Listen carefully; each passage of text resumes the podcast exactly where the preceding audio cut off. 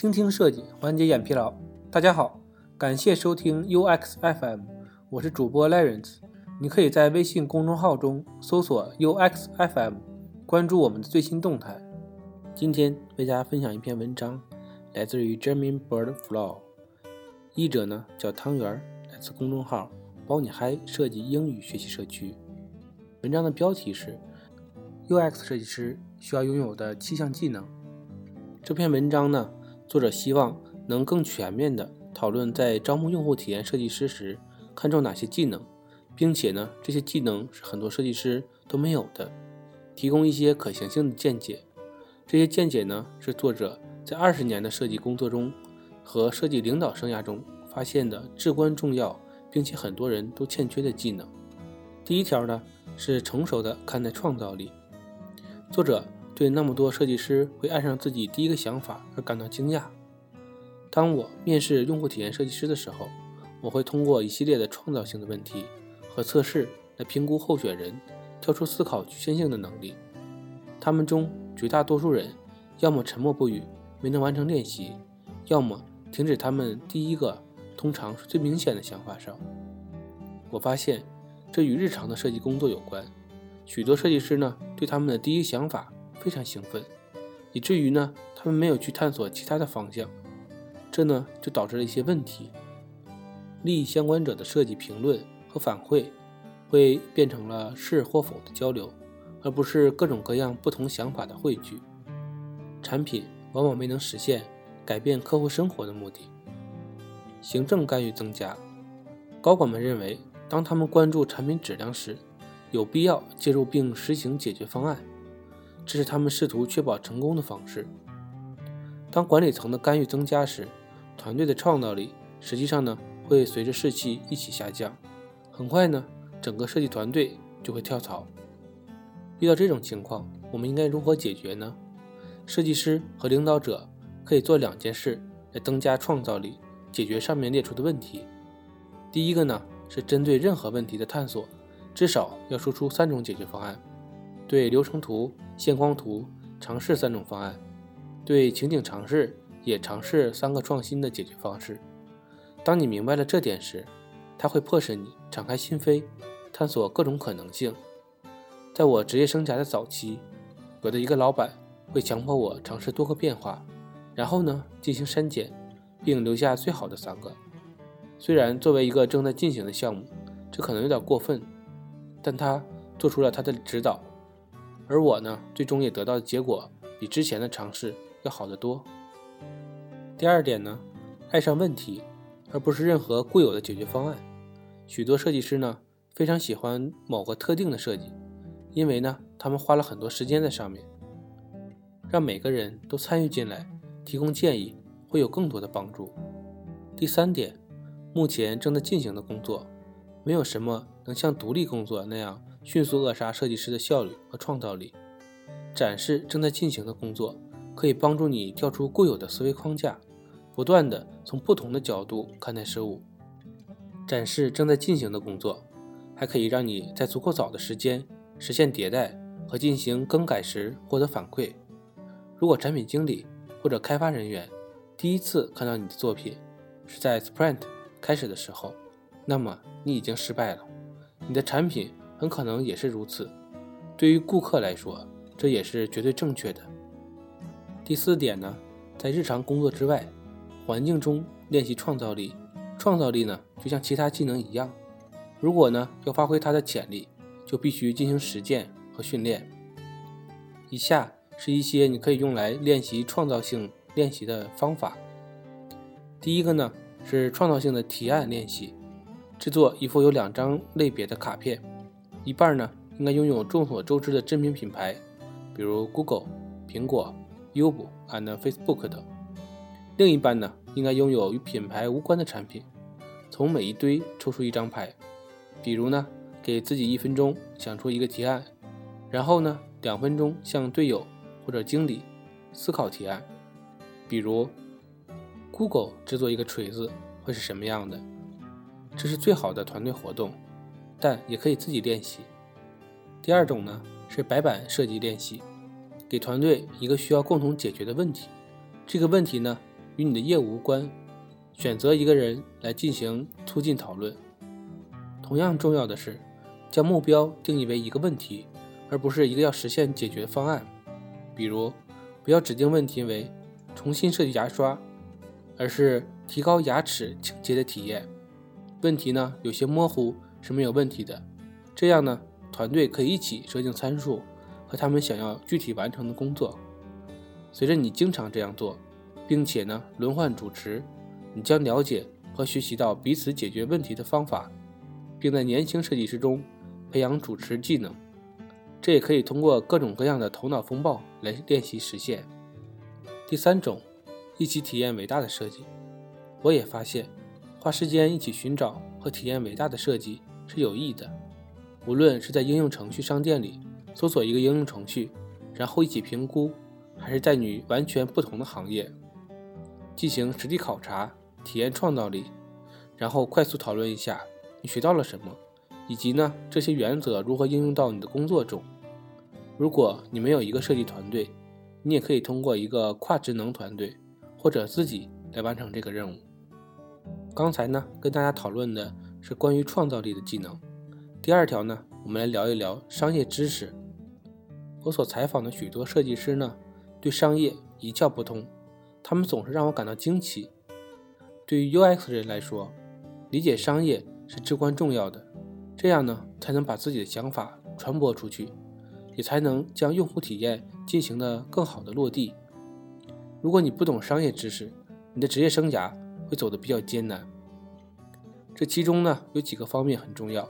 首先呢，你要了解企业想要达到的目标，这样呢你才能提供帮助。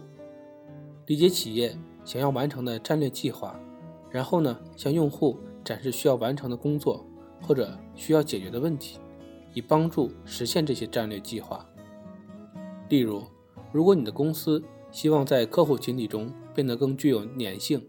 以此呢来增加销售额和提高客户留存率。那么，找出你客户的营销、销售或者运营人员目前还没有解决好的工作，使用视频或者音频输出你研究的内容，用定量数据来巩固定性研究的结果。如果你理解了这些内容，那么当别人跟你规定一个解决方案来实现的时候，你就有能力向他们展示其他四个。可以更好的解决问题方案，你也能做得更好了。如果你理解了问题，你就可以用他们合作伙伴的角度来解决问题。只有当你理解并能用商业语言交流时，才能获得这种主导权。如果你了解了商业，特别是你公司的商业，你的创新能力将大大提高。这意味着你将能够更好地改善用户的生活。听起来是不是不错呀？那么。我们应该如何去了解商业呢？这里呢，给你一些建议：采访你公司的首席执行官和其他主要领导人，问问他们公司的战略计划是什么，比如他们为什么热爱自己的工作，问问他们是什么让他们夜不能寐，了解阻碍公司成功的最大威胁是什么。其次呢，你可以阅读商业书籍，学习一些商务课程，要求作为旁听者参与或愿景。战略讨论会议，为商业领袖的听众准备一个关于用户体验主题的演讲，看看他的接受程度如何，然后优化，再来一次。开始试着像一个商业领袖那样说话，尝试量化用户的体验。以上这些呢，你做的越多，事情呢就越容易。第三个技能，促成绩效。优秀的设计师可以自己完成一流的设计工作，非常棒的设计师。带着其他人一起成长，并促进一群做出伟大的设计。然而，很少有设计师是熟练的促成者。促成呢是一门艺术，它帮助你促成利益相关者和跨职能团队成员更好地完成设计过程。在你的设计工作中，对每个人来说，对于你正在构建的是什么，以及为什么要这样做，能保持一个共同的理解，这在设计过程中是非常重要的。你也会更快地达到寻求更多想法探索的要求。文化和职位背景的多样性，不仅增加了设计思考的维度完整性，还提供了更多的额外的创新性。促成呢，并不需要一个更高的头衔或者居高临下的语调才能有效。恰恰相反，成为一个有效的促成者，关键呢是在你设计过程中带领人们保持超过一切的激情。这也可以说是对同事做的用户研究。同样呢，在可用性测试或访谈中，你也不希望引导被研究者，也希望更充分地探索各种想法。同样，在对项目进行排期时，你也希望通过解决了核心问题，来促进团队走向正确的方向。那么，怎么才能提高我们的促成技巧呢？如果你发现自己在这方面有所欠缺，那就把你的心态从实操者转变为服务者。认识到你不是每一个好想法的负责人，你只是负责营造一个可以产生好想法的环境。如果你想成为未来的领导机会做好准备，那没有什么比促成好想法更适合的了。从小事做起，促进与跨职能部门同事的头脑风暴会议，使用像亲和力地图这样非口头决策练习，来让爱发言和内向的人都参与进来。有很多方法可以做到这一点，但一定要坚持落地。如果你擅长推动，你将被视为公司的战略合作伙伴影响者，并且呢，找到理想的用户体验工作会变得容易得多。并不是每个项目在战略地位上都占有一席之地。有时呢，我们做一些事情是因为商业上需要我们进行重复的功能组，然后呢，我们才能转向更具有创新性的东西。这也是没关系的。我发现问题在于，当这些情况出现时，团队或者公司中每个人都是从独立的角度来看问题的。帮助我一开始就明晰项目的某些关键特征，并让每个人都签字同意这些特征是非常有用的。其中呢，一些特点是共同的愿景、优先级、业务目标、用户需求、约束条件。目标用户和成功标准。如果你清楚整个团队的这些内容，项目呢就会进行的更顺利。然而呢，我似乎经常遇到一些似乎无法平衡项目优先级的设计师。当有一个完全可行的商业理由时，谁都能接受这样的事实：我们暂时没有条件对用户进行现场研究访问，或者呢，这个项目进行可用性测试研究。但在一些设计师的头脑中，必须完整的遵循设计原则，而不是灵活运用。用一个烹饪的比喻来说，最好的厨师不是每次都能按照菜谱做到最标准的人，最好的实践者是那些能够用一次又一次的被给予的原料、目标和约束而做出惊人东西的人，不管他们是什么角色。第五个技能。与利益相关者的同理心，大多数 UX 都热衷于培养对用户的同理心。其实呢，商业客户和其他利益相关者也是我们的用户，而多数设计师却抱怨对他们的太正直。伟大的设计师呢，认为他们的工作就是理解什么对他们的利益相关者是重要的，然后呢，帮助他们实现他们的目标。在对他们了解的基础上，政治。只不过是同理心的一部分。然而，很少有设计师擅长这些。一个优秀的设计师要做的第一件事，就是在一个新工作或者新项目中去了解利益相关者和商业领导者，寻找盟友，理解约束，理解每个利益相关者试图完成的目标。这里呢，有一个很好的例子。我曾经在一家公司工作，我们为用户研究争取时间和资源。时而因为类型太多而遇到了很大问题，产品经理呢不想在冲刺阶段留出这些时间，我们的客户顾问不想让我们接近他们的客户，那时真是一团乱麻呀。所以呢，我开始和他们中的一些人进行一对一的交谈，我发现呢，他们中的很多人在设计师展示全新设计并承诺在一定时间内提供新功能的情况下，都有过糟糕的经历。这给客户顾问团队带来了很大的问题。此外呢，我想与之交谈的一些客户也存在一些重大的遗留问题。我解释了，我们试图通过用户研究来完成目标，以及它是如何帮助解决一些遗留问题的。我问他们是否愿意帮助我们计划和进行这项研究，这样就可以确保很多交流呢不会伤害这段合作关系。我不仅可以接触到用户，而且呢，我还有一个盟友帮助我安排未来更多的用户研究访问，还有一个非常了解这些用户的人帮助我计划学习什么以及如何学习。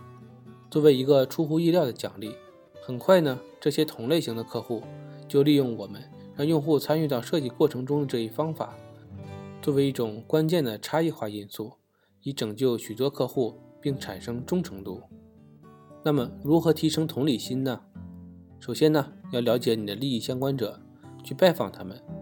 假设他们是你正在设计的下一个产品的目标用户，提出你想做的任何事的缘由。以及呢，如何能够帮助他们工作？下次你对公司里某个人感到沮丧的时候，试着把他们看成是一个有需求的人，而不是一个阻止你想要得到东西的人。第六条，好奇心和不断学习的动力，永不满足的好奇心和不断学习的动力，永远不要一直待在舒适区。这是我在职业生涯中取得成功的主要秘诀。我大部分时间呢是自学成才，虽然从未和任何一个知名公司工作过，但是呢，我有强烈的学习、成长和进步的动力。在我的创造精神中，我一直强调，我的团队两个原则是相关的：向往学习和舒适是最大的敌人。我发现，拥有好奇心的人比想象的要少得多。对于那些正在假装与懒惰做斗争的人来说，你阅读这篇文章，表明已经走上了正确的道路，继续努力吧，培养一种永不满足的好奇心，你的进步会比你想象的要快得多。研究其他人是如何处理事情的，在上班的路上听听播客，在你的团队或设计社区组织读书俱乐部，不断的尝试新的方法，看看什么是有用的，什么是没用的，永远不要满足于你今天的工作方式。我曾经有一个老板，当我向他展示一个设计方案时，他总是问我：“这是你能做到最好的吗？”一开始呢，我觉得很不舒服，但是很快的，我就从他教我的东西中学到了智慧。他不是在批评我，他是在挑战我，让我更深入一些，看看我能否做得更好。那个老板改变了我作为一个设计师的整个观念。如果你对学习充满热情，那就让他在你的简历、作品集和面试中体现出来，让他通过简短的交流也能够传达出来，让他在 LinkedIn 上体现出来。如果招聘经理能感受到这一点，可能他们对你的工作能力会有些顾虑，但通常也会给你个机会。那么，如何能保持好奇心和提升自己学习的动力呢？我们就要做到挑战自己，学习一个新的软件儿。下次呢，需要进行头脑风暴或者进行用户研究时呢，使用一个你从未使用过的方法，多阅读 UX 书籍，听播客，参加聚会。第七个技能，成熟的用户研究技巧。在采访高级用户体验设计师时，我经常惊讶于他们中有很少人在用户研究领域中拥有超过基本知识和技能的。他们对于用户研究热情。可以填满美国的每一个足球场，但是很少有人对可用性测试的经验比面试更多。更少有人告诉我什么是可用性测试计划，或者它应该包含什么。从某种意义上讲，这不是他们的错。真正教授用户研究的学校寥寥无几，在交互设计过程中，教授多个方法的学生更少了，而通常只有一个单独的章节。然而，如果你愿意去寻找的话，外面还是有很多信息可以学习的。一个五到七年的设计师能有很专业的经验，但是在用户研究方面依然没有达到基本的水准，这让我感到悲哀。不过对你来说，好消息是，如果你愿意寻找和实践用户研究技能，将它彻底使你脱颖而出。用户研究呢，主要有两种类型：生成型和评价型。